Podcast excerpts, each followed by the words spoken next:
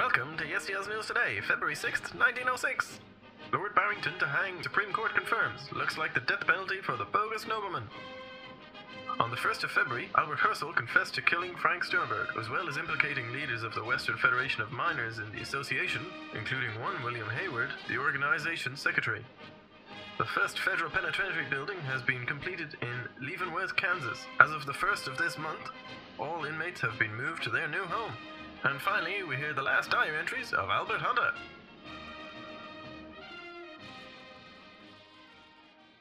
So that was the news as it was on February the 6th, 1906. This is also episode 6, so this is our first satanic episode. Oh yeah. Yeah, and welcome to Yesteryear's News Today. I'm Shane. You're Johnny. So yeah, okay. I'll start off with our description, which I've now gotten it written in front of me. Our last couple of episodes, I haven't. Uh, we've described exactly what our podcast is, like ten different ways in five episodes. so to give you the f- the official description, we're a weekly podcast where we discuss the week's news events from years long past, beginning with the week of January first, nineteen oh one, and working our way through the next century one year at a time. Do you think there will ever be a time when films where there's not Omen remakes or sequels, where they don't try and release them on a date that's some way they can highlight the, Yeah. the three sixes in it? Like, I'm sure they're planning one right now for 2016. And it won't even make sense. It's like, well, that's not six six. like- that's yeah, six release six one six. Like, Released it on the uh, sixth of June, yeah, yeah. uh, 2016. and they'll just like they'll have like a blood X over the one in sixteen, so is it six six six, they'll come up with some stupid way. Be a good way to do it. Uh, we have a couple of stories from this year, for, or from 1906. I have a really long story, so maybe I won't do that quite first. No, Um, no, you have, you have a few short ones there, do you? yeah, yeah. Well, Um, give me a short one, and maybe I'll break into this one. And then, Well, this is the the first one you heard on the newsreel, and it was the a trial for Albert Herschel. Albert Herschel. Uh, he, he kind of isn't a big player in the story until later. And yeah, uh, his the trial for killing Frank Steunenberg. So Frank Steunenberg's murder. That's what it's all about, obviously. Um, he was uh, the fourth governor of the state of Idaho, and he began serving in 1897.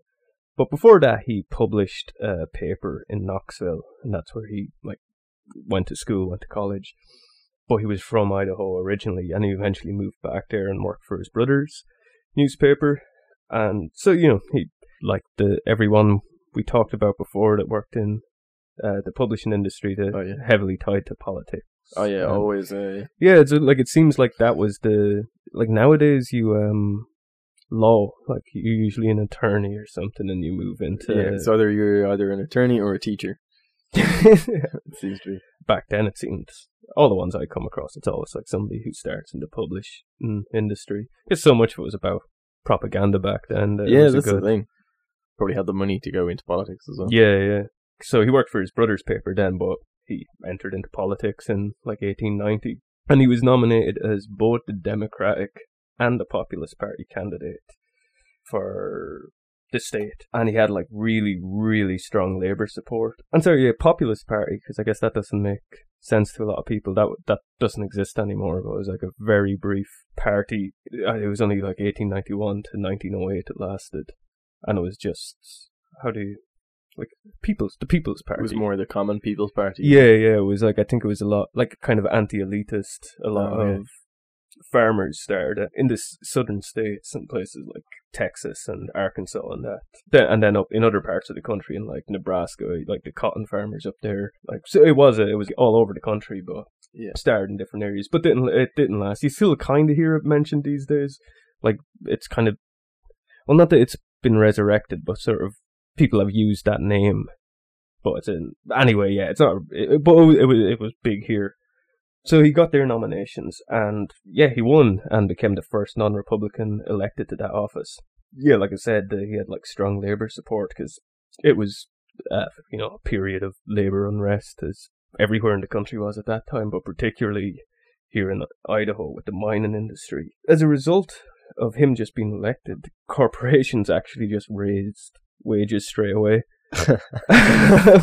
because they knew that if like they, they knew that Steunenberg Steunenberg uh, just wouldn't support them if there was a strike. But then there was this place, the Bunker Hill Mining Company, and they didn't. In fact, they like just seemed like pretty lousy guys to work for anyway. Though, you know, of course, employees went on strike there. Well, actually, this, as a result of like just the unfair way a lot of miners were being treated by the Bunker Hill Mining Company, they started up the Western Federation of Miners. Oh yeah. and as a response to that, the Bunker Hill Co- uh, Mining Company and other guys set up their own. you know, oh, just, okay, yeah, of course. Yeah. And as, Uh, as we discovered the other week, mines were pretty uh, deadly back then. So many mining disasters, hundreds of miners killed. Like Yeah. every couple of months, there was different ones all over the states and yeah, England. So What episode was that? That was the week I'm trying to remember. I think it was episode three or four. I'm not too sure now. I think it was four. No, it's three. Yeah, sorry, you're Yeah. right. Yeah, so uh, go back and listen to three. But anyway, so yeah, like the Bunker Hill Mining Company just weren't very nice to their employees, and this led to an event. Well, it's called the Coeur d'Alene, uh, Coeur d'Alene incident, I guess, uh, and that's the after a town in Idaho. Really, really lovely town. Just Google Coeur d'Alene, spelled like French, but you- Google will do that for you. Such a gorgeous looking town, but also called the Dynamite Express Oh wow! which actually sounds like an 80s wrestling tag team. well, actually, a lot of stuff happened on this, the, the Coeur d'Alene incident.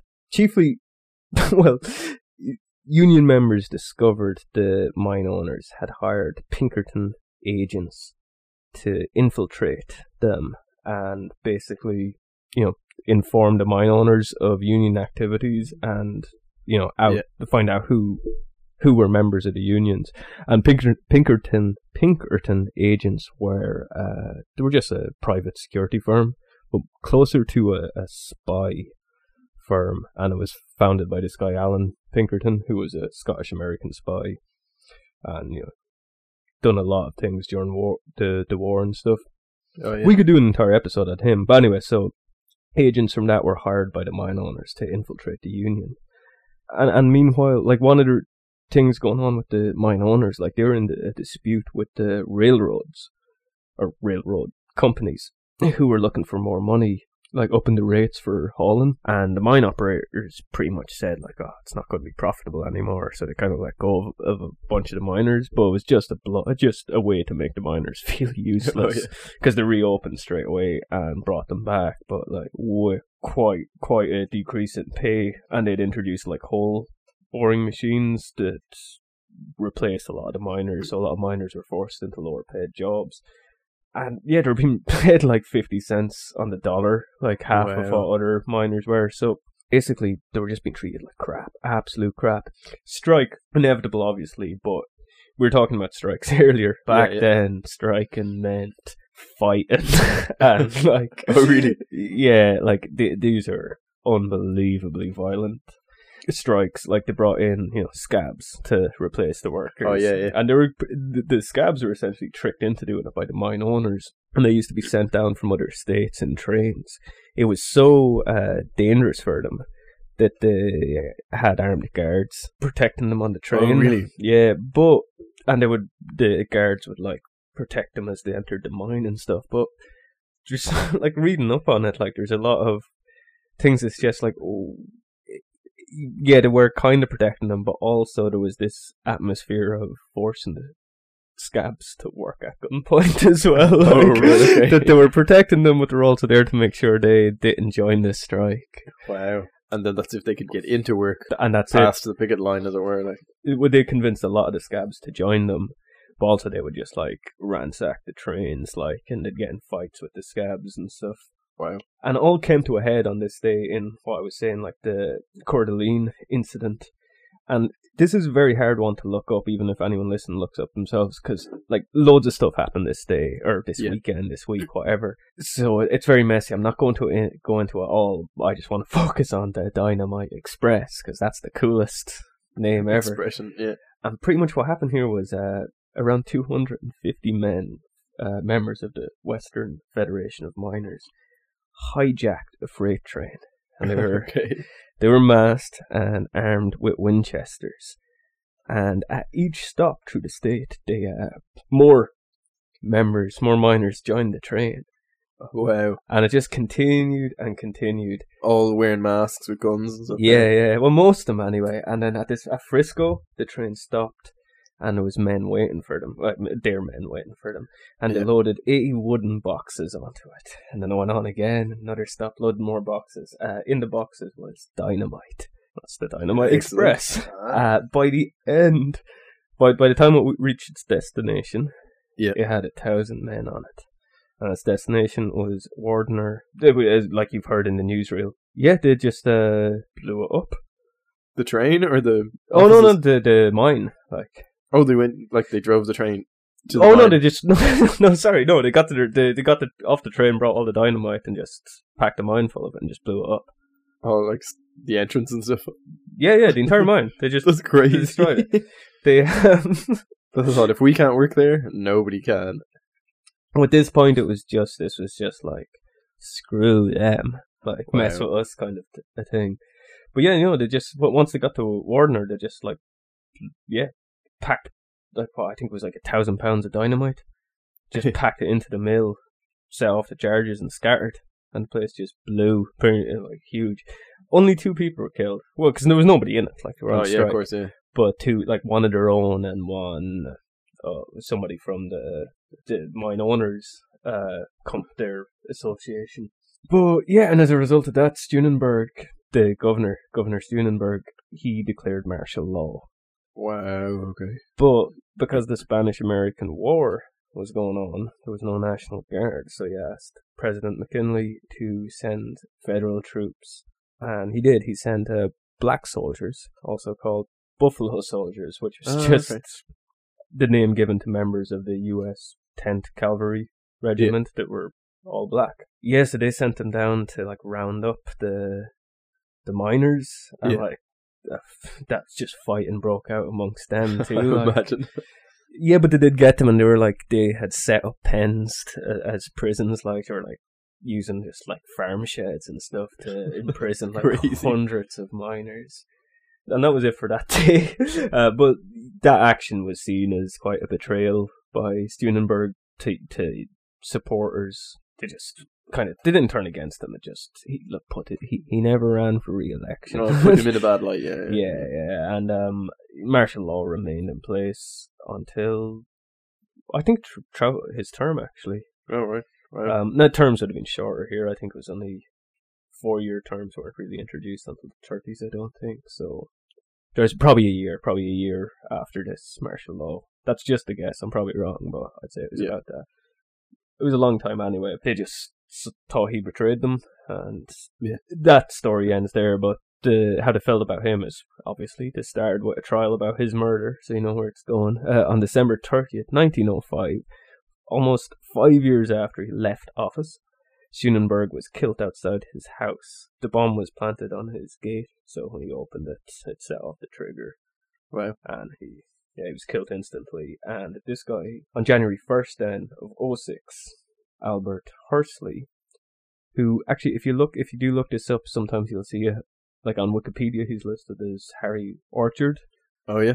but that was just an, it, it don't actually mention it in the Wikipedia article, but that was, although I did update it, but didn't show. But yeah, um, that was just an alias he went by. But yeah, Albert Hursley was arrested uh, on January 1st of 06, and at first he denied any involvement, but under harsh questioning by the Pinkerton agents, the same agents that had spies in the unions, uh, he signed a 64-page confession. And on the 1st of February, so earlier this week, and in it he admitted to the assassination and he admitted to being an assassin for the Western Federation of Miners. That he had he had been hired by them to kill Steunenberg, and also he claimed to have carried out seventeen other attacks that they had paid him to do. He implicated all of them. Big Big Bill Haywood was the secretary treasurer of the Western Federation of Miners, so he was the one that directly hired him, at least according to him Oh, okay. but who knows? Uh, Haywood was actually kidnapped uh, in Colorado and, brought, and brought to Idaho to stand trial in 07. Kidnapped him to stand trial. yeah, but he was acquitted, and so was the entire in, inner circle of the Western Federation. But Hursley was sentenced to death, but his sentence was commuted to life in prison. Ah. But so none of the none of the inner circle from the Western Federation went down, but they were all behind it, kind of. well, according to Hersley anyway, but maybe not. Like it's he they, he was they were being he was questioned by Pinkerton agents, people hired by the opposition. It sounds like Ah, okay. there's yeah. as good a chance he, he was hired by them to give them a reason to yeah, get so the general. Who knows like but bill haywood he was he was just known to be a really aggressive guy. Like he, he was these tactics wouldn't have been beyond him at all. Like Oh, right, there is just no evidence to say he did as far as i know. He probably did. Everybody in this story seems like an absolute lunatic. yes Or- yeah I, I was going to use a harsher word. I'm glad you jumped in. Yeah. but I just want to uh, this story. That's the story. Anyway, we've caught up with this week. But I just want to read you one really quick thing. This was um from Clarence Darrow. This was his. I think it was his defense attorney, and this was his closing argument. And it kind of gives an insight to why Bill Haywood could get away. okay. I, I want to say to you, gentlemen, Bill Haywood can't die unless you kill him. You must tie the rope, you twelve men of Idaho. The burden will be on you. If at the behest of this mob you shall kill Bill Haywood, he is mortal, he will die. But I want to say that a million men who grab up the banner of labour at the open grave where where Haywood lays it down, and in spite of prisons or scaffolds or fire, in spite of prosecutions or jury or courts, these men of willing uh, hands will carry it on to victory in the end. Essentially, it sounds like he's inciting like further violence. if Yeah. Haywood is, but yeah, it's a good story, and Trying to make a martyr out of him, kind of thing. like, yeah, there's a book, uh, Big Trouble, by a guy called J. Anthony Lukas. He's kind of not a, like not like a very established writer, but he won a Pulitzer Prize, so Wow. it's, it's good. Um, I actually have it. I've got found it in a charity shop once. It, it seems pretty hard to find. Like it's probably like you'd have to go to eBay or Amazon if you want to. But if you like, I don't know. If you, if you, if, I'll send you it because I, I only read half of it and I'll never finish it. If you like, give us a good review on iTunes. So, yeah, it's about this story is Yeah. about back backdoor dealings and stuff. Like, Absolutely. Let's do our own. maybe I didn't like. Maybe this is the trouble of like talking about a story I already was aware of. Maybe I didn't do it justice. Like, Yeah. because it feels like yeah, I kind of laid out facts there, but like, because me reading it originally, I was like. Everything about it just seemed exciting and awesome to me. Like, I w- if I was to write a movie about it, I wouldn't change a thing. Like, to me, it's already an action movie. Like, Yeah, it's all there. I said, eh, sorry, I'm going to go back. Like, but just during the that when the Dynamite Express was going on and when they were all Boarding the train and stuff. yeah, yeah. There was this guy, I can't remember his name. I think Charlie Siringo was his name.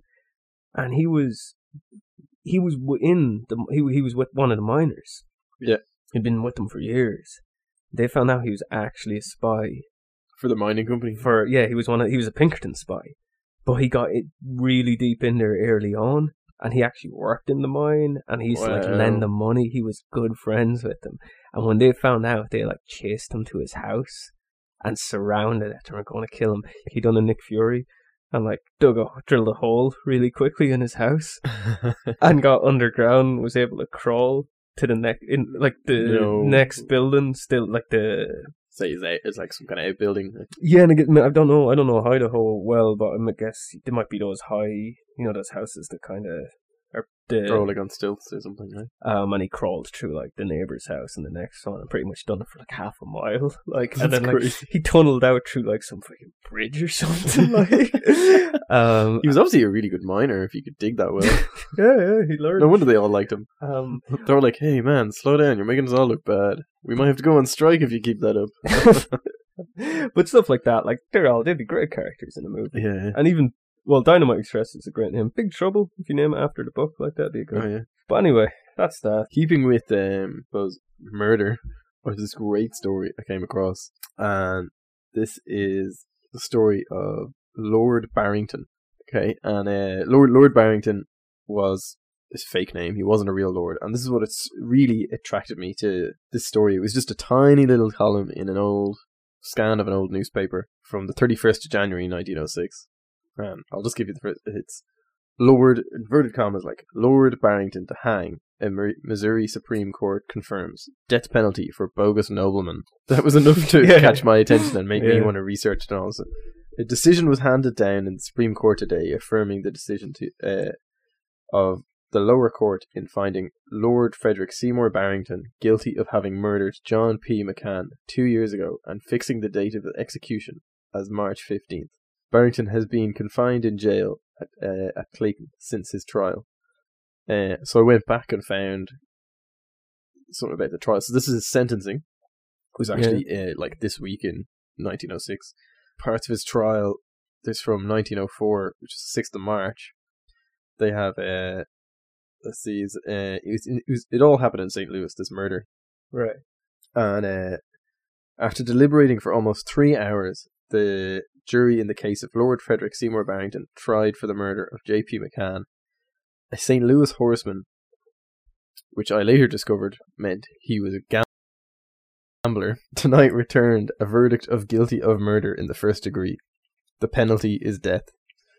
Uh, Barrington's attorney immediately filed a motion for uh, for a new trial. Barrington sat motionless as the verdict was read and retained his composure perfectly. When asked if he had anything to say, he replied, "Nothing." he was then taken back to jail. I just thought this guy has to be so interesting. Yeah. He like pretended to be a lord. I was like, I need to know more about this. So I found, as I did more research, um, on the twenty first of February, nineteen oh six, the True Republican newspaper of Illinois did the whole story. They did the whole story first. So I'll probably be doing a lot of reading here, but changed into my own notes.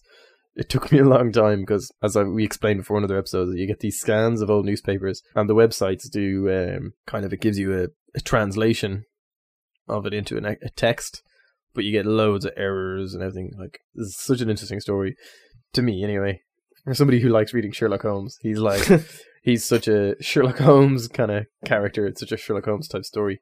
So I'll get into this now. And I really wanted to see who wrote this, but from what I could figure out from newspapers back in the day, no individual journalists were really credited. They never put their Yeah. names under stories. It was just like this is the opinion of the paper.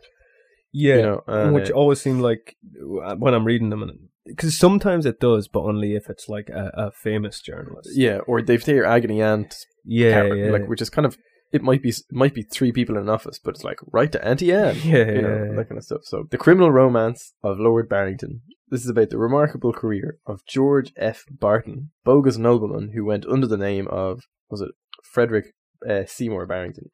He was convicted. This is just so three years ago. He was caught for the murder of his friend John P. McCann. George Frederick Barton, as he persisted in call persists in calling himself Lord Frederick Seymour Barrington, has had a most extraordinary criminal career, extending through England and halfway across the American continent. He is only 45 years old, but the police records cover uh, that show he has spent nearly three fourths uh, of that time in prison.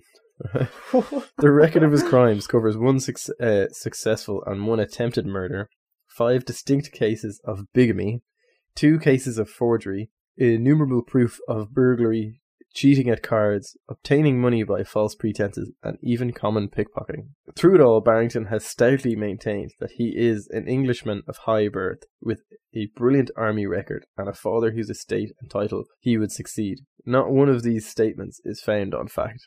I love this guy. I love him so much. Well, I mean, it kills somebody though. You know, Yeah, it's yeah. wrong and all. He he employed the English lord game successfully to win the hearts of three American women, but when his story of unlimited wealth, his marvelous word picture of his fictitious ant- ancestral home, ro- uh, rivaling the grandeur and magnitude of rich architectural beauties um, across England and other like castles, he persisted over by wealthy American girls who married titled Englishmen.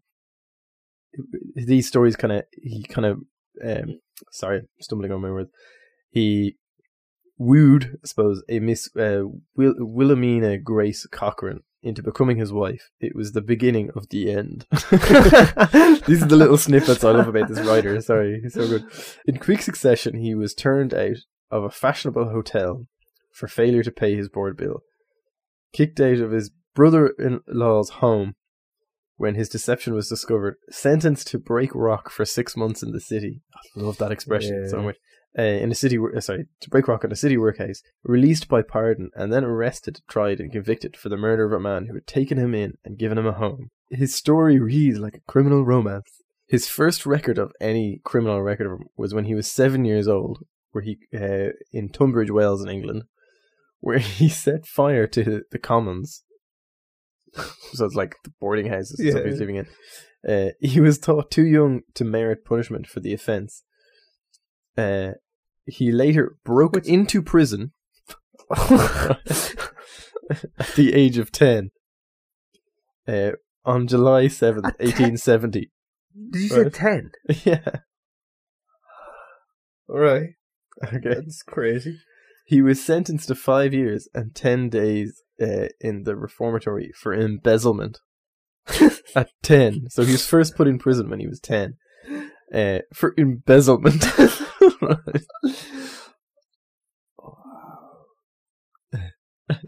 I just can't embezzlement even. Yeah. for which he served five years. Right. In the summer of 1875, when he was 15, he was released from the juvenile prison. But on September 7th uh, of the same year, he was sentenced to 12 months imprisonment for stealing his master's watch. Whatever his employment was, they, I didn't, I couldn't find out. Uh, by good behavior, he got out on three fourths time. But before the year was out, he was in trouble again. This guy is just such a good story. Um, on July 10th, 1876, so he's now 16, um, at the Maidstone Assizes, uh, he was sentenced to 10 years penal servitude for burglary. After serving four years of this term, uh, he procured his release upon forged pardon papers. so he's now, what, 20 years of age. Um, so now coming out of prison at 20, he uh as as it was called uh, I love this description it was uh he was at liberty long enough uh this time to make his first matrimonial venture as in other words he was out and old enough to start pursuing women Yeah, Uh, yeah. he married an English girl, got possession of all her property, and deserted her.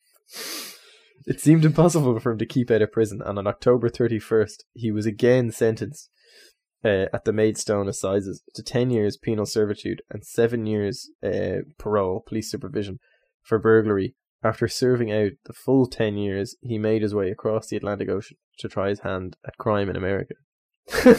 So he basically skipped. So he skipped his parole and came over to America.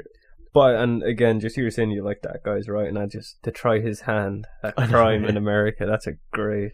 Yeah. Uh, he turned up in Brooklyn as Sir Frederick uh, Seymour Bur- uh, Burgoyne. Uh, he was suave of manner and spoke. This is amazing, right? He was suave of manner and spoke English, Spanish, German, French, and other foreign languages fluently.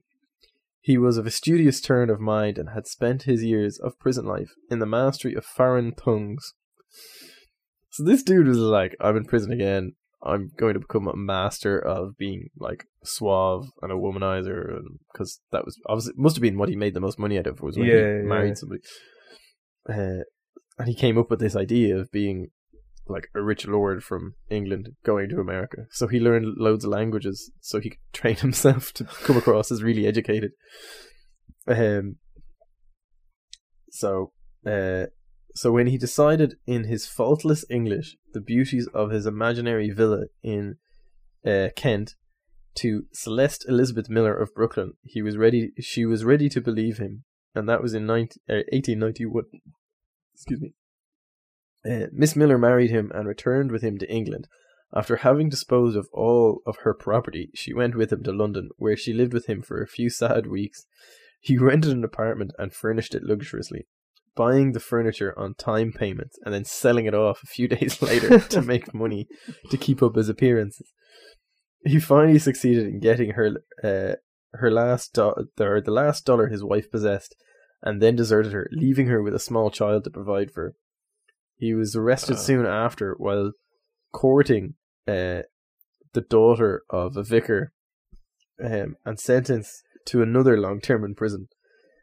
Uh, he, uh, sorry, his wife made her way back to Brooklyn and took in washing to earn livelihood for herself and the child. The next official entry of Barrington's record shows that he was released uh, from the Dartmoor prison on December 13th, 1900.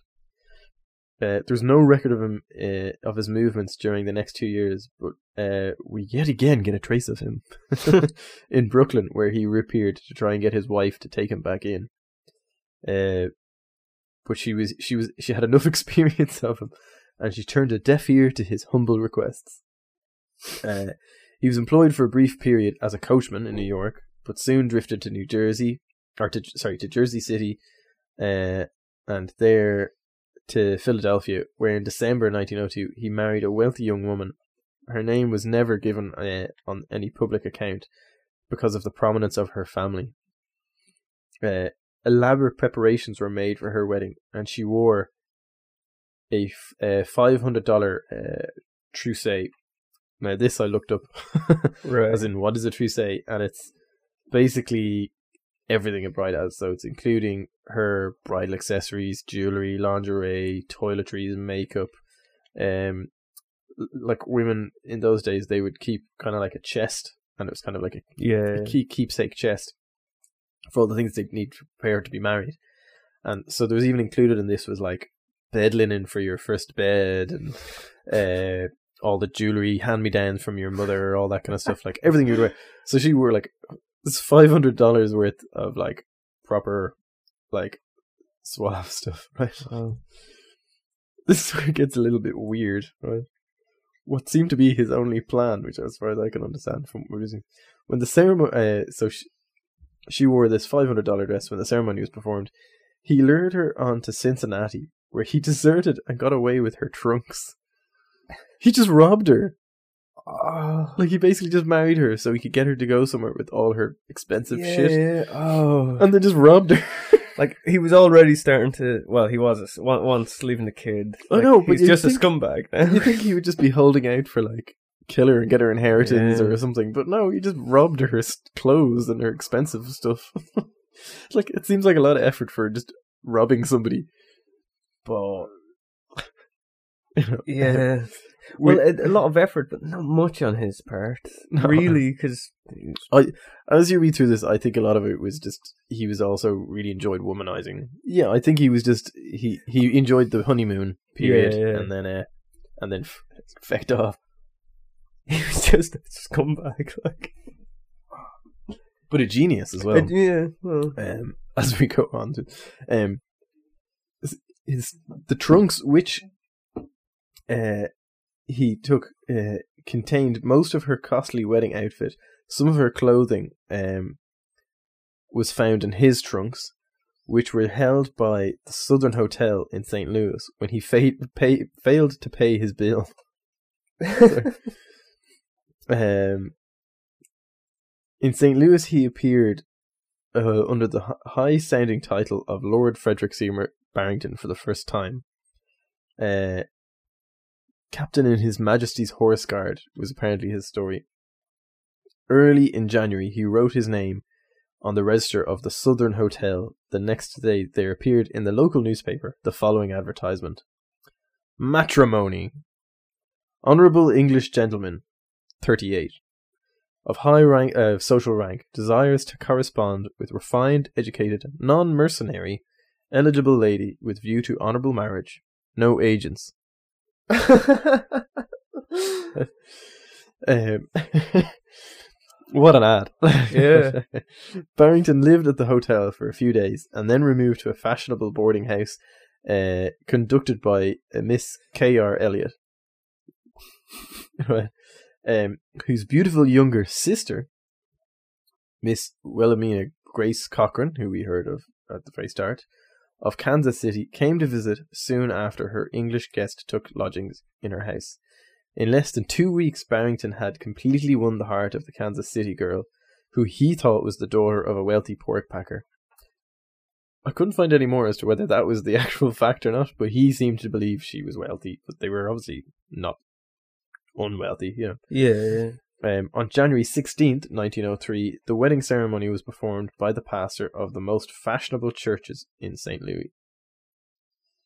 Um, Barrington told Miss Cochrane amazing stories of his wealth and titles. He said he had millions in England and owned a magnificent castle of 600 rooms in Brighton. He told her that after the wedding in St. Louis, they would go to Washington to be remarried in the British Embassy. and then sail for England, where they would be entertained with great pomp and ceremony by his titled relatives. One wing of the splendid castle, he told her, had been reserved for their living quarters. Only by uh, only his mother and intimate relatives would uh, occupy their great palace with them. Uh, Lord and Lady Barrington, as they became known, went back to the hotel to live. Uh, their honeymoon was uh, was of just a week's duration. Uh, in that time, however, Miss Cochrane had written letters, her glowing, written home glowing letters of her happiness, telling her parents how proud they should be uh, that their daughter had married a member of the nobility. Now, here's a little comment from our writer. Alas, the poor girl. um, James F. Cochrane, her brother, came down from Kansas to investigate uh, the record of the royal relative, uh, who's who pretended to be in this country to spy on British councils. Uh, it did not take him long to discover that Lord Frederick Seymour Barrington was a rank impostor. So, being a good brother, he kicked him out of the house and had him arrested. Um, a charge of disturbing the peace was lodged against him. Uh, he was tried before an. This is this is guy you gave it. This is one of these things, amazing things with the writer that you have to remember. Uh, he was tried before an Irish police judge who saw an opportunity to even up an old score with the oppressors of his home country. and he sentenced, sentenced the pretend English lord to six months in the city workhouse. Uh, And there's a call back to that later on as well. Um, so Barrington went to the rock pile in shackles once more, where he was compelled to associate with hundreds of petty criminals. Um, so as this kind of goes on, I'm trying not to read too much. Sorry, I, I keep, I'm reading a lot. Um, so there was a public feeling that he'd been unjust, unjustly dealt with. So uh, while he was severely condemned for passing as an English lord for the purposes of influencing Miss Cochrane to marry him, there was still enough sympathy for him to obtain his pardon at the hands of the mayor Rollo Wells. After Barrington was released from the workhouse, he was employed for a few weeks as manager of a Broadway saloon. The proprietor of the saloon found uh, he had made a mistake in trusting Barrington and discharged him. Now, it was while he was working at this saloon that he met a very nice, generous man of McCann, or uh, J.P. McCann, uh, who was a follower of the racetrack, or a horseman, if you will. Yeah. Um, at times had considerable money, and he one day he walked into this uh, the saloon and handed Barrington a fifty dollar note. Um, after Barrington lost his position, and uh, he'd obviously they become quite close friends and McCann took him into his own house and provided him with everything he needed. Here in the home, another Irish man, uh, the same English lord, had found a refuge so soon after escaping the punishment from a Celtic jurist that a Celtic jurist had inflicted upon him. Which I love this because I've put in a note here saying this is where it gets nuts. And this is one of these things. Is I can't figure out what the motive was here. But this is the setup, okay, of so not more than a month can, sorry, can yeah. just before you go into that part, because you said about the fifty pound note, just want to rem- Yeah. fifty pound note in what we what or fifty dollar note, Or $50. nineteen oh three. 1903. That's a huge amount of money for just To just hand somebody yeah, like yeah, yeah. Put it this way: the miners we are talking about with the, Yeah. the Bill Hunker miners, they're getting paid three dollar fifty a day. So that's Yeah. how much fifty pound is. Just it's just how yeah, yeah. It's like so three. Say if it was there on half wages, it's probably the equivalent of about maybe a hundred dollars today, even less. Would be the three fifty. Yeah, be yeah, like yeah. in spending Well, fifty pound like that could be like would that be a month's wage? fifty dollars. Oh yeah, it's yeah, so there's it's a lot. It's like somebody walking into you today and handing you like a thousand dollars. yeah, and going, "There you go, buddy. Buy yourself a drink. You're a swell guy." I just like we all anytime we mention money, we always kind of give an example of what that means. Just we we always, we, we always run to yeah, yeah Yeah. sorry. So then to give you more perspective of it, about a month went by and he was living in the house and they were like good buddies and um and that he started telling uh Barrington started telling McGann the story of that he was due a pension from uh, the army from the British government. Uh, and he Oh, he, no. cla- he claimed the amount was one thousand five hundred dollars. Now that's in total, so it would be like a lump sum. Yeah. So to give you perspective of that's a lump sum of fifteen hundred of how much fifty was. Like a lump Yeah. sum of that's his entire pension. It's for him to live off for the rest of his life, kind of thing. Yeah. Is what he was setting at. Uh, he told McCann that he had some English friends in St. Louis who would advance him a thousand dollars on the pension uh, if he gave them the papers that they could wait for it to come through and they'd make the profit of five hundred. McCann uh, Sounds like an Algerian prince. I know, yeah. McCann was like, "There's no way you can let that happen. That's terrible. You're like getting a really bad disadvantage rate." So, um, he was uh, rebu- Yeah, McCann rebuked him for wanting to dispose of the pension certificates at such a disadvantage when he could get all the money by waiting a few months. So at this point, I was thinking, this is just an excuse to kind of like, "Oh, I'm not going to mooch off you forever." yeah. you know, I've got this money coming towards me. Just give me another few months, you know. But like McCann was just totally chill and was like, "Yeah, man, well, you know, we're we're we're housemates now." Kind of, he was just like, "I had a good day at the track," kind of character. Like he just didn't care at all. He seemed really kind of laid back, but very stuck in his ways. And so, so McCann offered to provide for him until such a time as he could get his own money. But Barrington insisted upon being independent he wanted someone to go with him into the country or into the county to witness the transfer of the papers. Uh, day after day, for two weeks, he begged McCann to go with him to the county. McCann slept late every morning, as was his habit, uh, and he spent his afternoons at the racetrack. And he was very much a man of his habit and never wanted to break his habit and that kind of stuff. He found it impossible to go in the at daytime, but finally, upon a ceaseless, Im, im, or after serious like begging and persistence from Barrington, he consented to go uh, at night. His folly cost him his life. I'm half reading here, but every time there's a great sentence like that, Yeah. I'm reading it directly from the writer. Uh, the pension story was only a lie, uh, devised to get McCann to the spot rarely and painstakingly selected for his murder.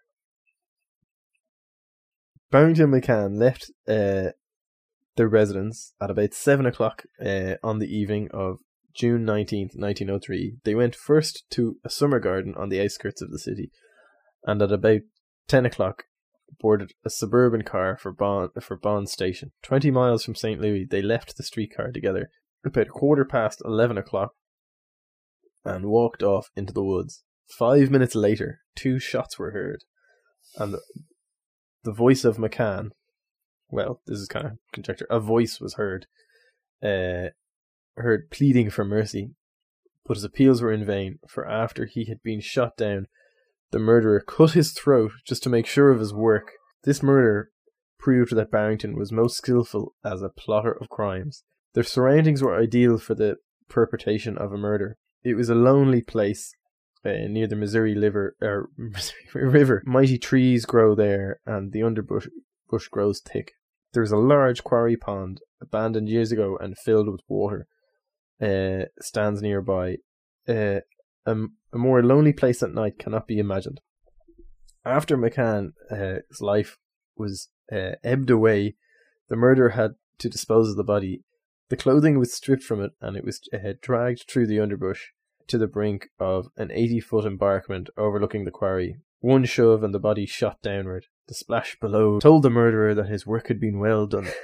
No eye had seen seen him fire the fatal shots. Only a faithful railroad watchman, a mile away, had heard the the, the two sh- uh, shots of the pistol and the dying appeal of McCann for mercy. But here his hand lost its cunning. this is like this is where it gets really odd. Cleverness of plotting gave way to. He proceeded with appalling stupidity to wind enough circumstantial evidence about himself to hang twenty men, covered with stains of blood, wearing the murdered murdered man's hat and coat, carrying his cane, with McCann's watch, money, and papers in his pocket. He turned at the midnight hour to retrace his steps to St. Louis. Upon reaching the suburbs of the city, he proceeded on the car to McCann's home. Uh, he removed the clothing and gave it to a porter to hang out the fence in plain view of, of the first detective who came along. He invented a remarkable story to explain McCann's disappearance. He told Miss McCann that her husband had gone into uh, gotten into a fight with two men at the summer garden and drove away with some women in a carriage.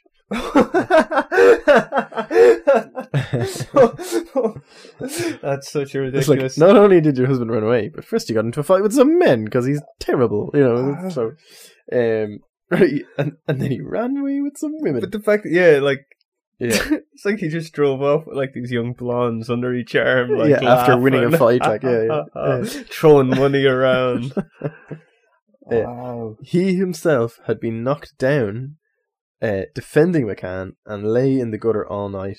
Uh, While McCann went off with the Yeah. women, according to his story. Yeah, so plausibly did he tell his story that Miss McCann was deceived for several days, and even so shrewd a detective uh, as Chief William Desmond believed it when Barrington was arrested on suspicion of being responsible for the disappearance of McCann. On the strength of his tale, Barrington was released, but was uh, rearrested on June 27th when the body of McCann was discovered floating on the surface of the quarry pond. As it went on later, they could never confirm for definite if that was McCann's body, but they were very, very sure it was him. Yeah. Um, um, in his bunglesome attempt to hide the crimes, Barrington wrote letters uh, purporting to come from McCann and had them delivered to Miss McCann by messenger boys. When arrested, he stoutly denied the crime. He viewed the body after it was taken from the quarry pond and insisted that it was not that of McCann. Uh, he hoped that prosecution would not be able to prove was it corpus delicti, which is like prove that it was his body. He declared McCann had gone away and would return someday. It's like American Psycho. Yeah. He was tried in the Clayton Circuit uh, Court and sentenced to death. Uh, a stranger from Arkansas sent him the money to appeal his case to the Supreme Court. Later, during the court, came to evidence that there was a mysterious murder of an army officer in India, somewhat similar to that of McCann's murder, uh, has been attributed to Barrington, who is said to have served a short time in the English army as a bodyguard to the captain who was murdered. That murder is said to have occurred around 1901, a short time before Barrington made his, his reappearances in America. The St. Louis police authorities have never been able to gather the details of that crime. It has now been nearly three years since Barrington first appeared in St. Louis, with the exception of less than three months of that time has been in prison. At his trial, he surprised everybody in the courtroom by taking a verbatim report and, uh, of the evidence in shorthand. So he was almost like he, he seemed like a really educated guy, even though he spent most of his life in jail from the age of ten. Yeah. He learned to read and write. He learned languages. He could, he knew shorthand, like proper scribble shorthand. He has spent the spare time of his long years of confinement in study. He has written thousands of papers of manuscript in the Clayton jail, but he steadfastly refuses to give a hint of what he is doing. He says simply that he is writing a book to be published after he's released from prison. It may be a history of the years that he spent behind bars. Basically, yeah, he caused loads of trouble for just the case. He constantly and stoutly denied the crime. He just always came across as really polite and nice to the courts. They found it really hard to kind of convict him and stuff. In the Clayton jail, within the shadow of the gallows, has o- he's always been an accomplished liar, admitting one lie while inventing another, and always denying that he was George Frederick Barton, which is his birth name. yeah. Uh, though uh, the Bertillon pictures identify him positively. I did a bit of research on this. The Bertillon pictures is it was this uh, system invented in 1879 by Alphonse uh, Bertillon.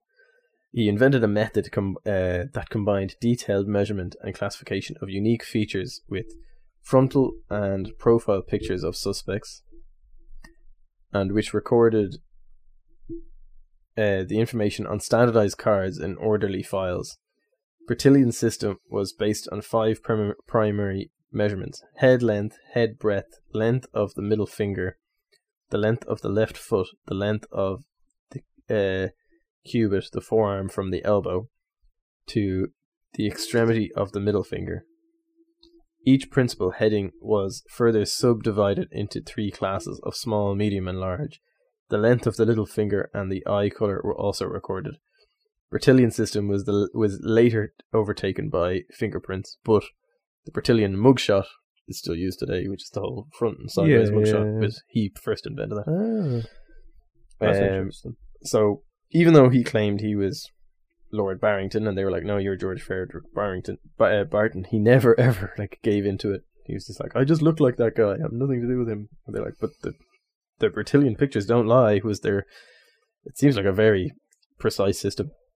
Uh, so he seemed to care more for the appearance of his dress than for his liberty. Uh, for an hour, he would refuse to be photographed, and then willingly consent to pose for a picture uh, for the price of a shave.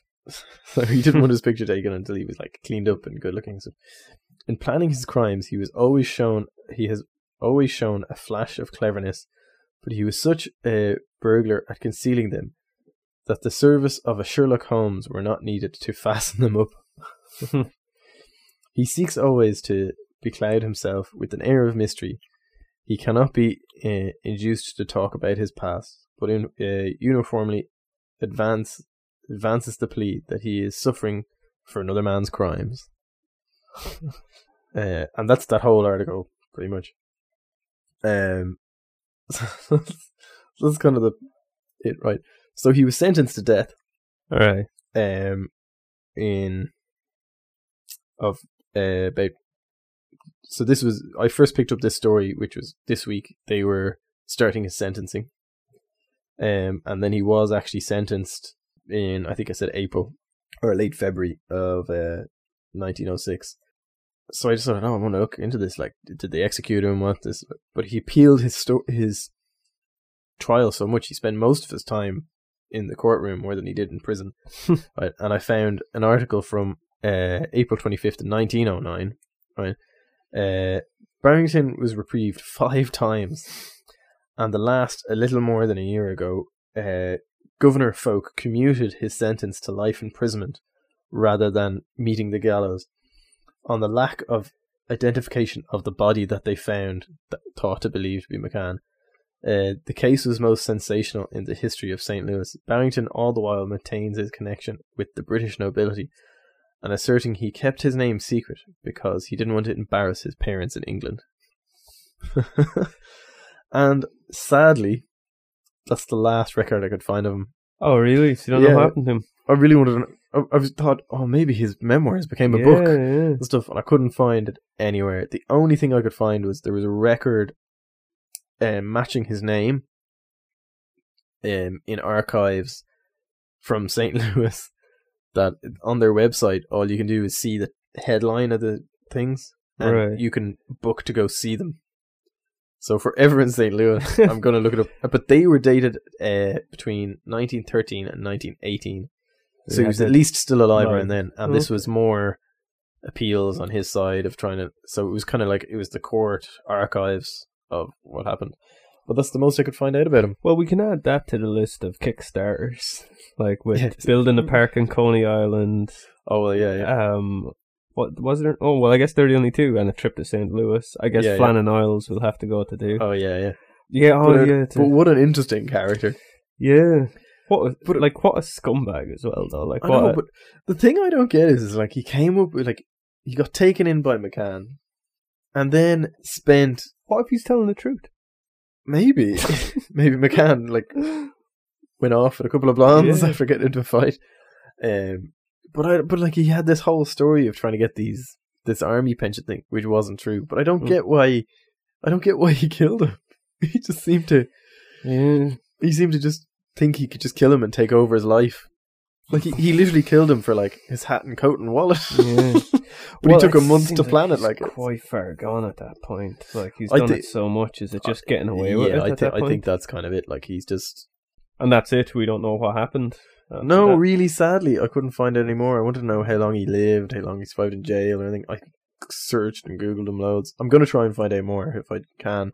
Uh, it requires further research, yeah, yeah. but that's that's like as much as I could find about him. It's such an interesting story and character, just bizarre. well, we also had this week the first federal penitentiary opened. Oh yeah, yeah. I saw that when I was looking for stories. Well, this is phrased. I'm not sure what way you saw it, but it's phrased differently. In it's like the first federal penitentiary was completed, the first opened. Yeah, the- yeah. Um, it's kind of none of them.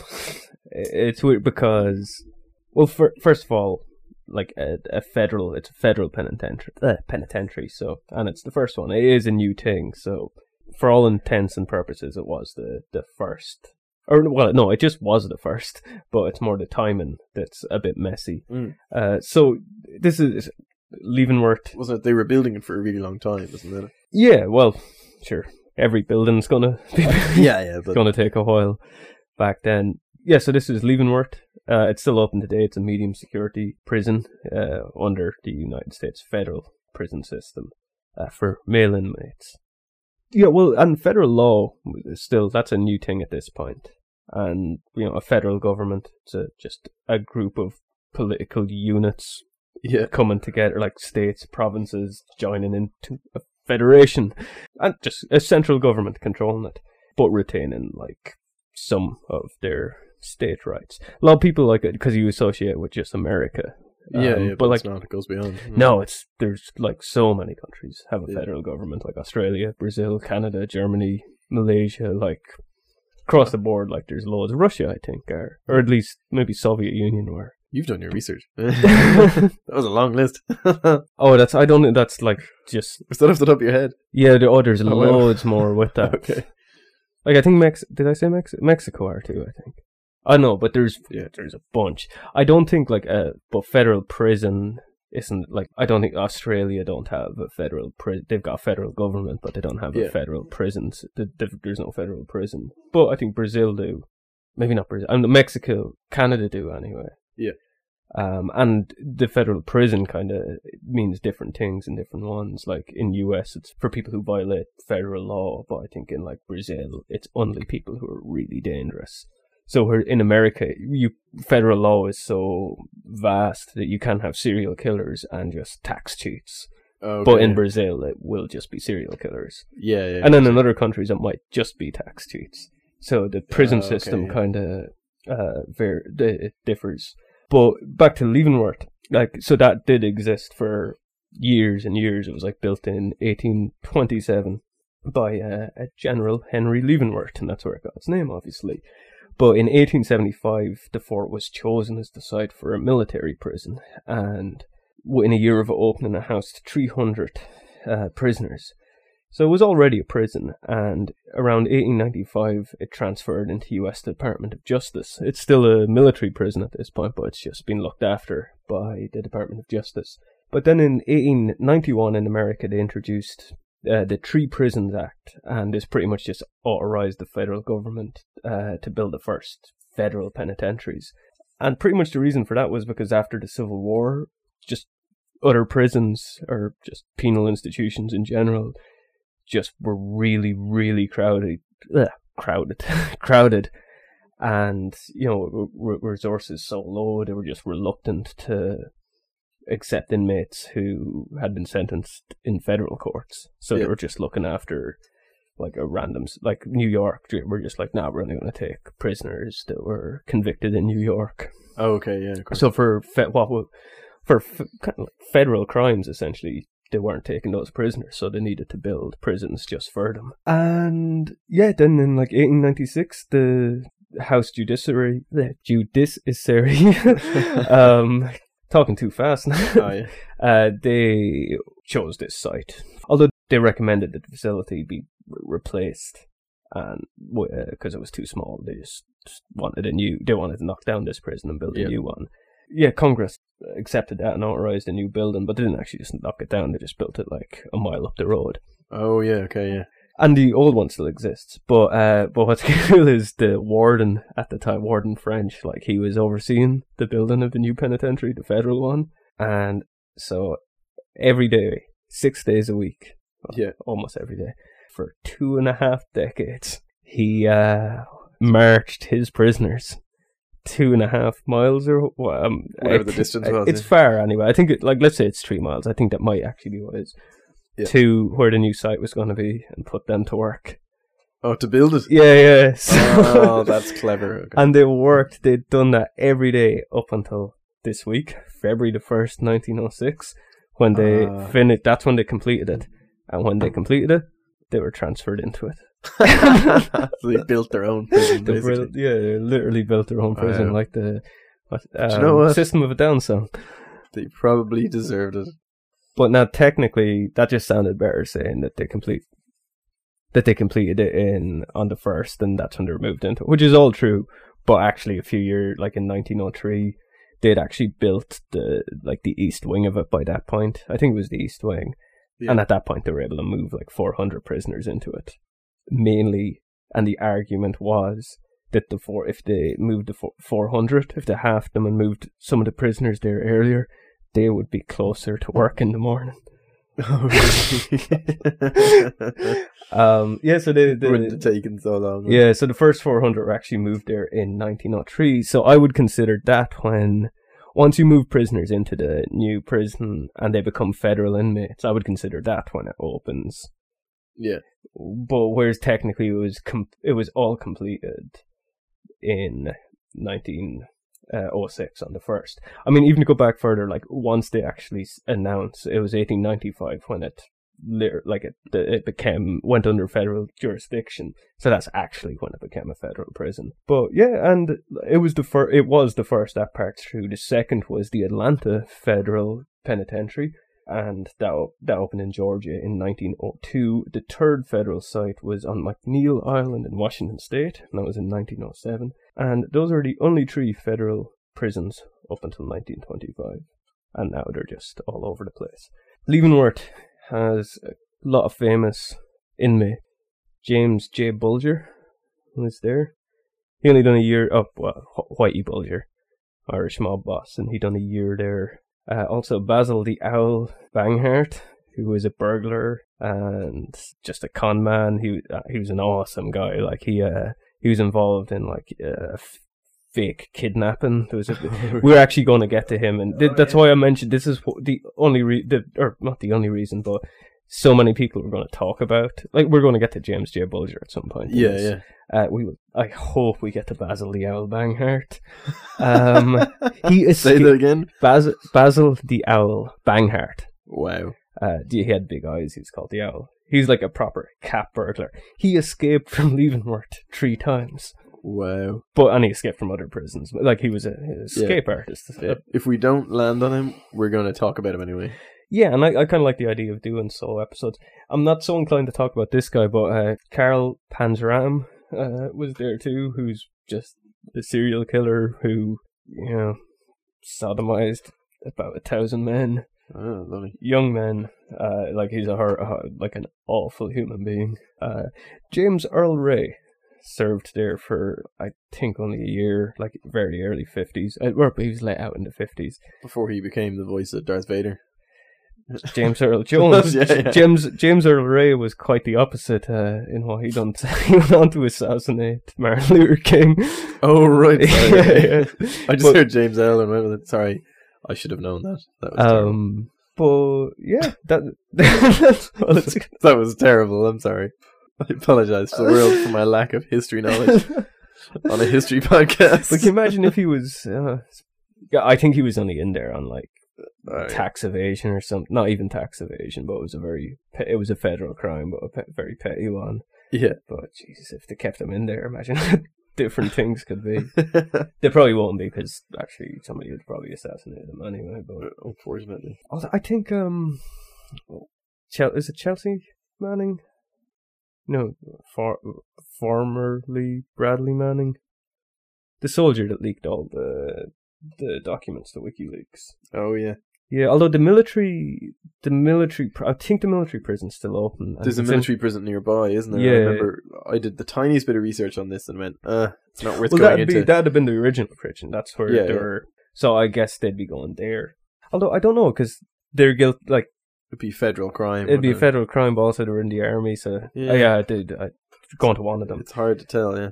But that's uh, yeah, it's a quick one, but mainly because we we'll come to those people, and again, I'm sure there's more interesting stories there. I know like fights broke out while they were building it. I know like one of the uh, uh, prison guard was murdered at one point. Like there's little. I don't want to go into them just because Yeah. I, I trail off too much as is. But yeah, also this week we um and this is you know it's not a cheat because this is this just would never of course have been news this week. Oh, okay. But we already done this with Cary Grant. We had more fun with Cary Grant. It was easier to phrase him to put him into the newsreel. But we couldn't with uh, Clyde Tombaugh. But he definitely deserves to be mentioned and because he was born this week. He was born on February 4th, 1906. And maybe people don't know who Clyde Tombaugh is, but you've seen his work. Uh, he was an American astronomer and he discovered Ah. many asteroids, but most famously discovered the dwarf planet Pluto. Of course. And for a long time, you had all these, all these foreigners were discovering all the planets, and he was like he was the first American astronomer to discover something that big. And yeah, it was all like he discovered Pluto. It was also the the first, uh, like the first discovery within the Kuiper Belt. Yeah, so he's worth mentioned based on that. There's more to him, of course, Yeah. but just that alone, like, because he he's an awesome guy. He uh, he he, what, he never went to college. Oh, really? Well, he did, but after after he discovered Pluto, he he got Oh, okay. a, a scholarship as a result of that Wow. because you don't really. No, he um he uh grew up in in or he was born in Illinois and then he moved to Kansas with his family to r- run the farm. And apparently there was some like really bad hailstorm during the winter that destroyed their farm, and it kind of shattered all his dreams of going to college. He had to stay and work on the farm because they were quite poor. Yeah. And this is yeah, they moved in like this 1922 when they moved there. So he just he became a farmer, and but he uh he t- he taught himself trigonometry and geometry. He t- self taught. He he built all his own the the telescopes. He Yeah. used the, He the- built himself. yeah, and like bits of a tractor, some car parts. Like I've seen them. Anybody listen, go on YouTube, and you can see uh, um, Neil deGrasse Tyson goes and visits uh, visits his family because his wife she only died in like 2012, and all the kids were there, and they're amazing. Like they're. they even talk about like some of them being steam powered and stuff. Like That's crazy. like one of them has a coke a coke can is the lens cap on it. No way. yeah, like completely, but but they still work. Like, and they're in the uh, blanking on names, but that famous observatory, Smithsonian or no, not Smithsonian, but the one. sorry, the observatory is the Smith- Smithsonian's the museum. yeah, yeah. Um, although they're probably like I'm sure there's something there Yeah. too.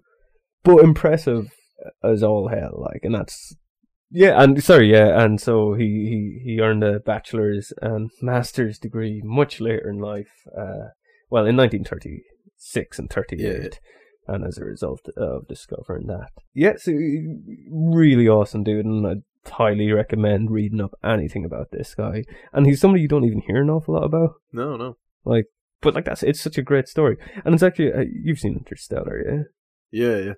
Like it reminds because you know he's a I like the He's idea. just a farmer. He's- yeah. space. Yeah. it's really cool. Uh, that, all, all through Interstellar, it's like it's like Clyde Tombaugh. Tombaugh. It's a really it's a weird name. Yeah. Yeah. Another interesting thing about him is he also called for serious scientific research into unidentified flying objects. Ah, We touched on UFOs a little bit last week. Um, in 1941, he witnessed a flash on Mars that he assumed to be some sort of nuclear explosion. And years later, he noted that the this is just something he said years later. He said like uh, the first atomic bombs tested in New Mexico here on Yeah. Earth uh, would have lit up the dark side of the Earth. He described it as like a neon sign, but basically saying that it lit up the Earth enough that they would have been visible from Mars, essentially. Oh, okay. So yeah. And he also pointed out that around this, the, around the time we were testing nuclear bombs, uh, Mars was quite close to Earth, And so, yeah, his implication being that if we can let off a nuke that can be visible from Mars, Then one could go off there that would be visible from for us, Mars. yeah, yeah. I don't think he was saying like they were trying to communicate with nuclear bombs and that No, there was more like- Martians. Where they were very similar to us in evolution or in our oh, technology. I didn't. Yeah, I think it was just like people. That's a lot of reading into it, but I think he was just saying because some people are like, "There was not, no, you couldn't have seen that. Oh, and he's and- like, well, actually, Actually, you, you could have seen Earth from Mars." So yeah. he, I don't think he, at that point anyway, he wasn't given. I don't. Oh, okay. He called for investigation to UFO and the existence of extraterrestrials, but I don't think he would have ever believed something could be that close. Okay, yeah, yeah. Um, it was more well, maybe, or maybe it was a aliens from another planet testing on Mars. Yeah, yeah. But no, there's other ones in New Mexico. He described seeing objects in the sky, uh, and it's just a direct quote from him: "A geometrical group of faint bluish green rectangles of light." I have done thousands of hours of night sky watching, but never saw a sight so strange as this. From my own studies of the solar system, I cannot entertain any serious possibility for intelligent life on other planets, not even on Mars. The logistics of visitations from planets revolving around the nearer stars is staggering. In consideration of hundreds of millions of years in geologic time scale, when such visits may have possibly occurred, the odds of a single visit in a given century or millennium are overwhelmingly against such an event. A hmm. much more likely source of explanation is some natural optical phenomenon in our own atmosphere. I've never seen anything like this before or since. I have spent a lot of time with the night sky where the night sky could be seen so well. This this this suggests that the phenomenon involves comparatively rare set of conditions or circumstances to produce it, but nothing like the odds of interstellar visitation. So he's dismissing it. yeah, yeah. He has no But explanation. it could be well, he's not dismissing reflections caused by Yeah. an asteroid being near Earth or anything. something they, they don't yet understand. Yeah, yeah. And it's a long, I might edit that down a bit, but that's a long one. But that was his explanation after 1949. yeah, yeah. Then in 1950 or 51, I'm a bit unsure, he saw a similar sighting, uh, and he described this one as green fireballs. Now, green fireballs, they are sighted, or were sighted a lot. There's an entire investigation into Oh, what okay. they were.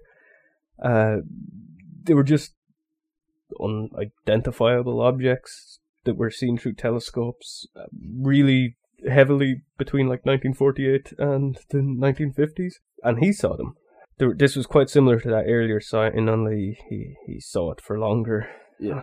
I think he saw this one for three and a half seconds as opposed to like the, the one Split second. yeah. yeah.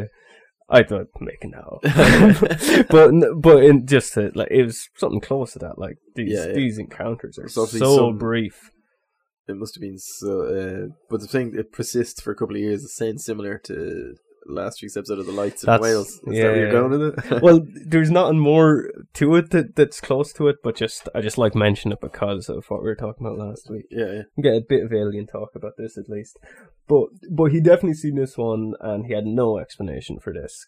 Um, and because a lot of people were seeing this this site, but despite his the, the despite hi him seeing it, uh, the final report of this, the the official report of what was eventually called Project Twinkle, yeah. which was about the sightings of these, uh, claimed that It's he it, it claimed he never observed an unexplainable aerial object. Wow. That was in the final report, report, despite the fact that he continuously talked about it. In the final report, said he never saw it.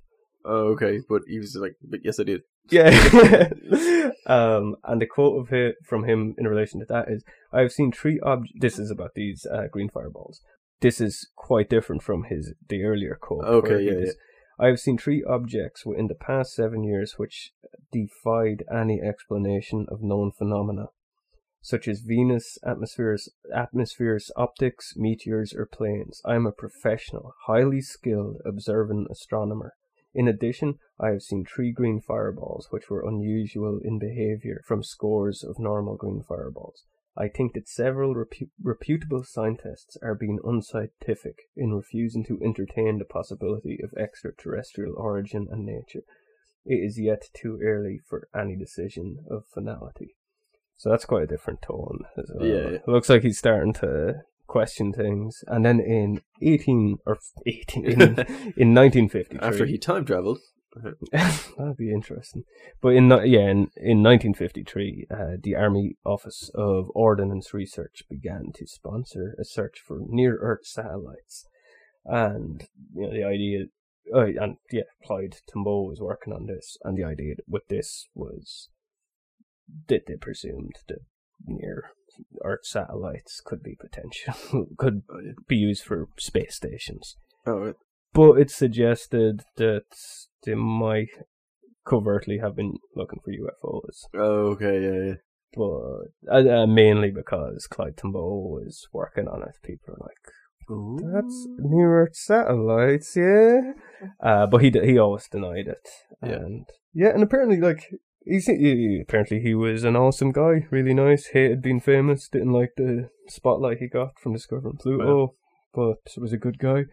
What's really cool, apparently in well, not apparently, it's true. I, I saw it in a Neil deGrasse Tyson show. Uh, the, his hometown, the church there, have on the stained glass windows. Yeah. they have his discovery of Pluto okay. illustrated, which is pretty awesome. Because how many scientists have their life depicted on a stained glass window in a church? church. like it's it seems contradictory. But Yeah, I suppose. so he's a cool guy. And yeah, so he's worth mentioning. He's born this week. And that's all the, the That's all our stories. well big stories. We have some smaller stories. Do you have more weird murders for me? I have a weird I've got a few good ones for you here. Um Dreams of Fire, it comes true. This is from the LA Herald. Uh, in Falls City. Uh, this from February the 5th as well. Uh, when Dr. Kerr and his wife had seated themselves at the breakfast table this morning, Mrs. Kerr commenced to relate the story of a dream she had in the night. She had dreamed that their house was on fire and was giving a vivid description of the excitement she had undergone and of the damage done by the hou- to the house. Her story was interrupted by an unceremonious arrival of a neighbor's son who burst into the room, exclaiming that their house was in flames. The house had caught fire from a defective electric light wire. Considerable damage was done to the house and their contents before the flames were extinguished. The psychic phenomena presented by Mrs. Kerr's dreams is causing much discussion. that is brilliant. What do you think? Think that's true? Do you think there's some psychic play there? So she was uh, in the middle of telling the story of having a dream about her own house burning down. Yeah. When a neighbor ran in and went, "My house is burning down." No, well, your house is burning down. It was their. Oh, sorry. Yeah, yeah, it was their house. Did she like throw a match on the house before she left to go tell somebody well, the hold story? On, that was the way I read it. Sorry, I just have to double check. that was confusing a bit. who burst into the room exclaiming that their house was in flames. I assume it's saying that Mrs. Kerr. But is she not in her house telling the story? But why would you, if your house was on fire, would you run to a neighbor and just go, "My house is on fire"? Yeah, you'd- for help. I don't know. I think it'd be phrased differently. I think you'd more run in and go, "Uh, your house is on fire." I don't know. I, I think that sounds more like he ran in to tell them that their Yeah, house is on okay, fire. yeah, yeah, maybe. 'Cause- no, I think if it was, because like Oh, sorry. The start of the article did say her house. I think. well, it says dreams of fire, it comes true. That's all Oh, okay. interrupted by the arrival of a neighbor's son who bursts into the room exclaiming that their house was on fire. I think Yeah, it would have said his house. Yeah. yeah, No, you're right. Yeah. um Can we well, do some diary readings? Finish up. We can, but I have to read f- just the, good ones here. Okay, sorry. This is a headline: Had to read the Bible for five years. Excellent. Her health seriously injured. Humane Society interfered and places her with others. Sorry, February fifth at Pearl Hall. Pearl Hall. This that sounds like a place, but that's a name. Okay. So, uh, aged 11, who was adopted when she was a baby by her grandfather, Anton Myers, has spent the last five years of her life mainly in studying the Bible. The girl did so on on bread and on a bread and water diet. Okay, now it's actually child abuse. This is Okay. well, it was child abuse anyway, making a kid read the Bible. but uh, with an occasional bit of boiled rice. Since she was six years old, her grandfather compelled her to read the Bible at all hours of the day. The girl would not even be allowed to go out and play. The Humane Society interfered on her behalf today, and the court placed her with another family. Wow. Her grandfather, who is a most devout religionist, uh, is heartbroken over the turn of affairs. So that's actually quite horrible when you think about it. That's awful. But it's still funny, like the the, the way the, the article's written. That's like they kept like she was tortured by reading the Bible for five years. I was just amazed that that was in a paper from Yeah, yeah. 1906. That they were like, this is a bad thing. Yeah. Uh, we'll go to the journal in a second, but I just have to finish this up with a uh, fight duel with whiskey. Say that again. Fight. Duel. oh, okay, yeah. duel uh, with whiskey. Uh, this in Indianapolis, uh, February 5th. Robert Reinard and Thomas Fardell, two young men employed in railroad construction work by the Big Four in Dearborn County, attended a dance last night. In the course of the evening, they got into an altercation, which was about to end in a fight when they were asked to leave the house. Both expressed a willingness to fight it out. Someone suggested that whiskey would be a proper weapon, as they seem to have become estranged through its influence. Followed by the crowd, they went at once to a bar and began to drink. A committee being appointed from among the bystanders to see that each was given the same size drink. For more than an hour, they stood at the bar drinking, but after Brian and it's such a weird name. But after Brynand had swallowed his 45th glass, he fell to the floor and was counted the loser. Both men are now under the care of a physician. that is amazing. um, Forty fifth glass. again, I don't know how true. 'cause, Like that sounds like there's, like you were saying earlier about how there's no names attached to the, these stories. Yeah, yeah, It's like somebody's somebody's just making up funny stories. yeah. because we had no cannibalism this week. Oh yeah, we haven't had cannibalism for a few of them actually. It's Yeah. been a Well, there is a lot of cannibal, well, kind of cannibalism this week. I'm not going to go into it. I'm just going to. There's three stories similar to this. I'm cheating a bit. These are actually over the weekend, a little, a day or two after. I'm just going to read one. This is called A Gruesome Story, If True. A half caste Aboriginal brings a gruesome story from the norm, northern goldfields. He says the blacks there are starving and are resorting to cannibalism by eating their children. The man has come down to ask the government to do something for the blacks, amongst whom disease of all kinds are rampant. This was the story like uh, that ran in loads of Australian newspapers yeah. this week about Aboriginal cannibalism. I did do a bit of research on it. It's very hard. There's not much on it. Yeah. I, we probably don't need to go into it. It just sounds awful. it's pretty awful, and also it's really like the way the the papers refer to it. It's in a really racist vein. yeah, okay, yeah. I like being able to laugh at stories on this, and I don't know. Like, I, That doesn't sound there's like nothing funny about this one, No, so no. yeah, even the Donner Party is a bit funny. yeah. The party we never talked about that we promised we would, Yeah, which we're going to. We, We might we might actually do it next week. yeah. Maybe do a special. Uh, we asked last week for people to email us because we give out our email, and people should still should. But we didn't really hear from anyone. The only person we heard from was somebody giving out to us saying, like, "Oh, you said you were going to talk about the Donner Party, and then And you never didn't." Yeah. So That was it. yeah, we're considering like maybe next week we We'll put out the Donner Party special. I yeah, and then we we'll be back the next week after to do the regular podcast. yeah. Like we we think like for certain subjects that are very big, we can do special editions where we just Definitely. Because we talked as well about smallpox. Uh, we've mentioned it a few times and how like we just never got around to it. Like some point we might do a special just on the entire Yeah, history yeah, of exactly. smallpox. So yeah, we might just do Donner Party next week. 'cause that would be good. So was it was it last week you did this first? Was it First Yeah, yeah. week, So last last week, uh, Johnny discovered this amazing find of um, a gentleman who kept a daily diary around this time of this decade where we're currently in. We're gonna continue with him. yeah, we're gonna continue with him for as long as he continues. I think because it's a nice little way, li- nice little way to end you on a, I suppose, on a high or a low, depending on what way you look at this man's dull entries. But what was his name again? Sorry, Albert Hunter. Albert Hunter. Albert Hunter. So you have to take in mind of what you heard last week of how our podcast work works. It's been um We're catching week- up with yeah. him a year later, a year and a week later from when we last heard from him. So Cause, and I came across this ages ago, bookmarked it. Like before we ever were doing the podcast, thought, Yeah. ah, that's funny, bookmarked it. Never Forgot thought about about it, it again until last week. I was like, I remember that. We, we, we really like just joked about it last week. And Yeah. fair enough, it was really funny. But I'd like to find a way to do an entire episode about it. we it. did say that before last week. I was saying to you, we You should should- yeah, really we- just do a podcast that's just reading his weekly Yeah, diary. yeah. Yeah, well, I don't think that was on the podcast. I think we are talking Oh, about we- that we did that after afterwards. we were- Yeah.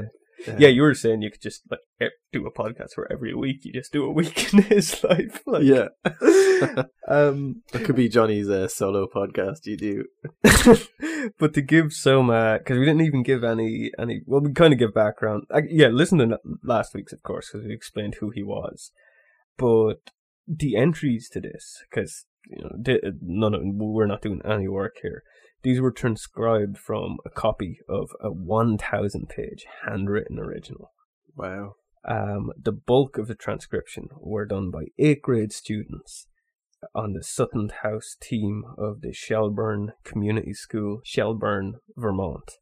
So they're the ones that uh, transcribed all of this. It was a school project. Eighth grade is like 14, 15, I think. I think so. Oh yeah, I well, think seventh grade is for, around 14. Well, you do like essentially It's junior high, I think. they go straight in. So you pretend we after after sixth class, Yeah. if first year was seventh class, yeah, yeah, exactly. And So it's like junior cert here, I, I reckon. Yeah, I think so, yeah. So yeah, fourteen probably. Yeah, about be- 14, 15, yeah. Except for people not in Ireland yet, we have a different system Entirely here. different educational system. It's like translating money or imperial and a metric. so, and in both cases, this is from the site. In both cases, the students have worked hard to. Oh, sorry, yeah, sorry, I skipped the line. The later of years of the journal were transcribed by students at Champlain Valley Union High School in Hinesburg and Vermont as well. So, in both cases, the students have worked hard to transcribe them accurately. They have tried to be true to the original, therefore, spelling, punctuation, and formatting may occasionally look odd. The website continues to evolve. Now, sadly, the, the website actually hasn't been updated in a long, long time. I was going to say, we should get in touch with them. I don't think we have enough listeners for. No, no. You can go on the site and see it. And yeah, and we said it last week. He just talks about what he read in the papers. He's following the war a lot. And the weather. Yeah, his friend Henry. He talks about him a lot. He really loves him.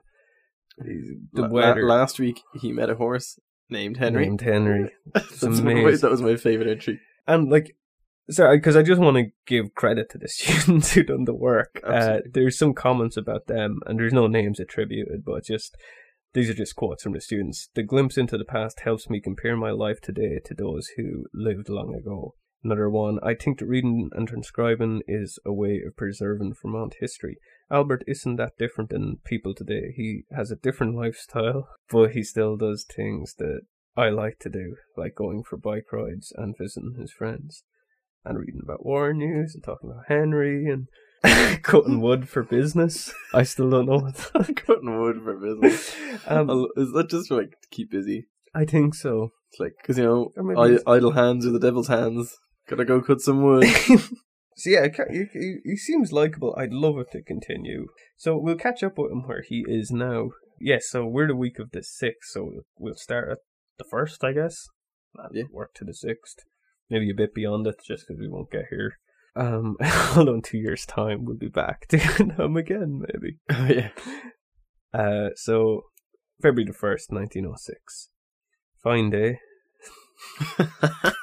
How many entries start with that? the way you read them is uh, 30 magnitude, about 40 rest of the day. Finished chopping my wood and went over to Chet's. I was still friends with Chet's anyway. Like he was hanging out with Chet last year. Uh, had been to the city after Cole. This sounds like the the same entry that he had last year. same time of year, really. I guess. Uh, but it's like it's nice that nothing changed. Uh, we came over to Frank's old wagon to draw my wood. Drew one load, but the second was too much for one hind wheel. It collapsed, and we had to leave it. That was an exciting day. At Henry's this evening. Haven't felt hardly able to drag around all day. Hardly felt. no, oh, sorry, haven't felt hardly able to drag around all day. It's weird. They did say in that that they kept the punctuation Yeah. and stuff. Does that just mean he was tired? I think. I think so. Yeah, this is like the text speak of back then, I guess. Yeah, yeah. Must do something for myself before long, I guess, but don't hardly know what is left to do. He sounds really down. Like it sounds like he's really lost. Uh, met God, Goodspeed and Bell. Goodspeed, I assume, is a nickname for somebody. Yeah. He sounds really down in that. Does that sound? Is that just Sounds a bit down, Yeah. yeah. Oh. Uh, so the next day, February second, zero weather all day. Does that just mean it was just mild? Zero weather all Or does day. he mean frozen like zero degrees? Uh, yeah, I get. Yeah, I don't know why it didn't. It, I guess it's just because his the degrees are. It's always written in numbers, and now it's it's spelt. So I just assume zero is more Oh, like yeah. nothing. Yeah. Um, to report. But no, you're probably right. I just just because there was no number, it just didn't click that way with me. But yeah, so zero weather all day. Fine, but awfully cold. Yeah, I guess that answers Maybe. that with Well- zero. He could just mean there was no rain or wind. It was just That's what I thought, yeah, but I think you might be. I think you're one. Yeah, probably is just in degree. Boat. Let's say it's boat. let's say it's both. Um, put the wood we drew yesterday into the barn. Went went, went over to Henry's and got sour milk. Made a lot of gin- ginger snaps. Uh, so we made some ginger snaps. That's good anyway. Chet came and we finished drawing all my wood. I had cut four loads. Uh, he, he cooked some boiled cabbage and turnip, carrots, potatoes. He listed out everything, fried some pork, and had a good hot supper. Uh, but Saturday, oh, cold day. He sounded a lot, he sounded a lot better on Friday. Yeah. Well, I guess he had Chet over, although, it, but on Saturday, uh, the third cold day, Chet came after Frank's wagon, which I had fixed so he could take it home. Patsy found Louis King's cap, which was lost last night. Oh, I wish there was an entry to how it got lost. Uh, I left it at Cole's this evening. Looks stormy. Colour around the sun. Sunday, February the 4th. Not quite as cold. At home all day. Henry Cole called this PM at Chet's in Eve. Uh, Chetsy. Oh, he's calling him Chetsy now. Chetsy and I cut pictures. What does that mean? No idea. Cut pictures. He was pretty tired and sleepy. Chet gave me a chicken which I brought home. Were they scrapbooking? That's what I think, yeah. I know this is going to sound probably offensive, but they come across like three gay men. They seem really friendly and I, it's weird like the fact that they're always like just oh bring a chicken home It's like who sends you home home with a chicken like but just the way they're like they're scrapbooking, making ginger snaps, it just sounds like a TV depiction Yeah, like- of a sitcom gay man. or just like a like a, a metrosexual Yeah, yeah it, it, it just sounds so odd. it doesn't sound like a bunch of like Rough lads living in the wilds, kind of. Mm. in, like I kind of imagine them just in a bunch of cabins in the mountains. Yeah. Like- yeah well like the fact he was a fill-in lighthouse keeper it just Yeah. Uh, so on Monday, snowstorm this morning lasted until mid PM. Very cold all day, and tonight at Henry's in the PM. Henry Lindahl there. This is a different Henry, obviously. Easier tonight. Martin Cross, Cross called for papering tools. More papering tools.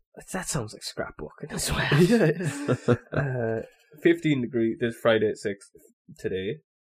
Oh, sorry, I just read because it's abbreviated. So, yes, February the 6th. okay, yeah. I thought it was another one where our podcast fell on the day. Oh, okay, sorry. Yeah, but yeah. which wouldn't, wouldn't have made sense. Um, 15 degrees, 7 a.m., 0 degree noon, 10 degrees, 9 p.m.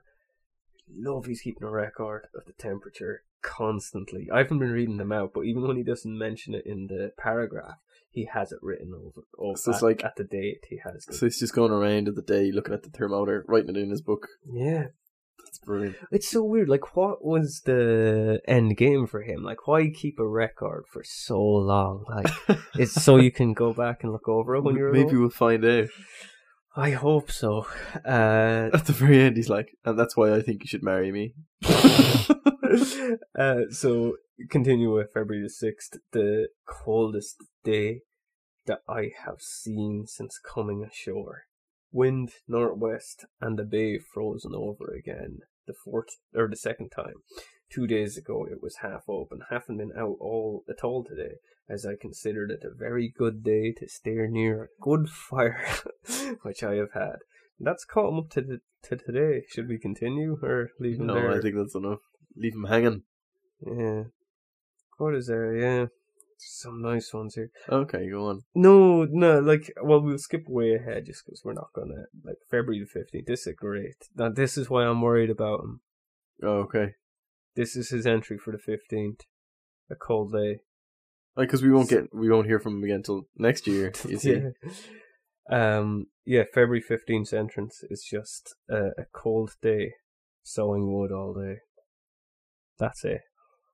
Whoa. That sounds like no no temperature, nothing. the day after is some warmer, finished my wood and swept barn floor, and then went over to Chet's. Chetzy and I had a great time singing and playing. Okay, well you got I there's love that it went over to Jets, and then it's like Jetsy and I. yeah, yeah, old Chetzy.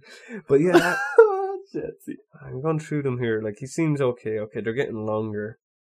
You worried about it? Well, I'm worried as well that we won't get to find out. um. Just be like building a lynch today. Oh no. What? You near the end?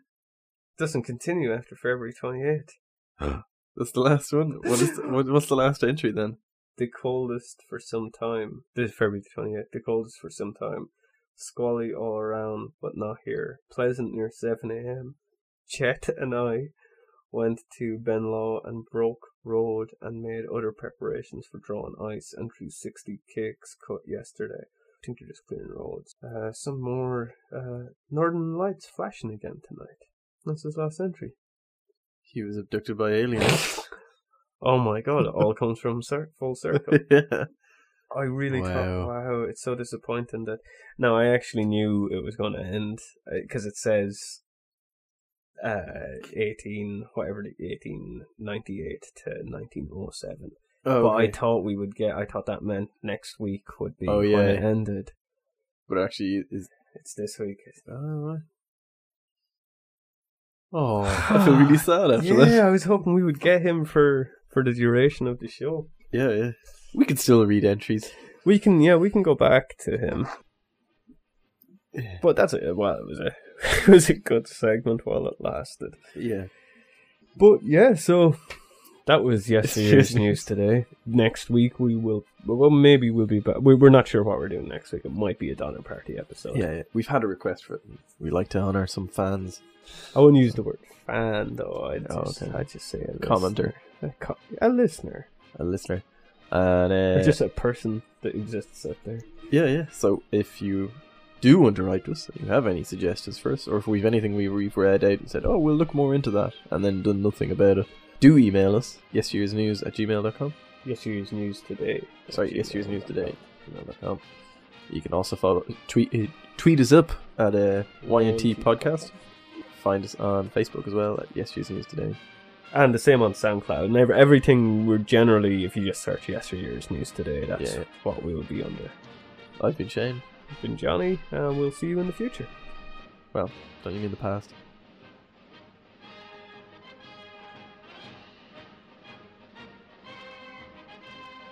Subscribe to us on iTunes, rate us, and tune in to us every Friday for yesterday's news today, where the news is better late than never.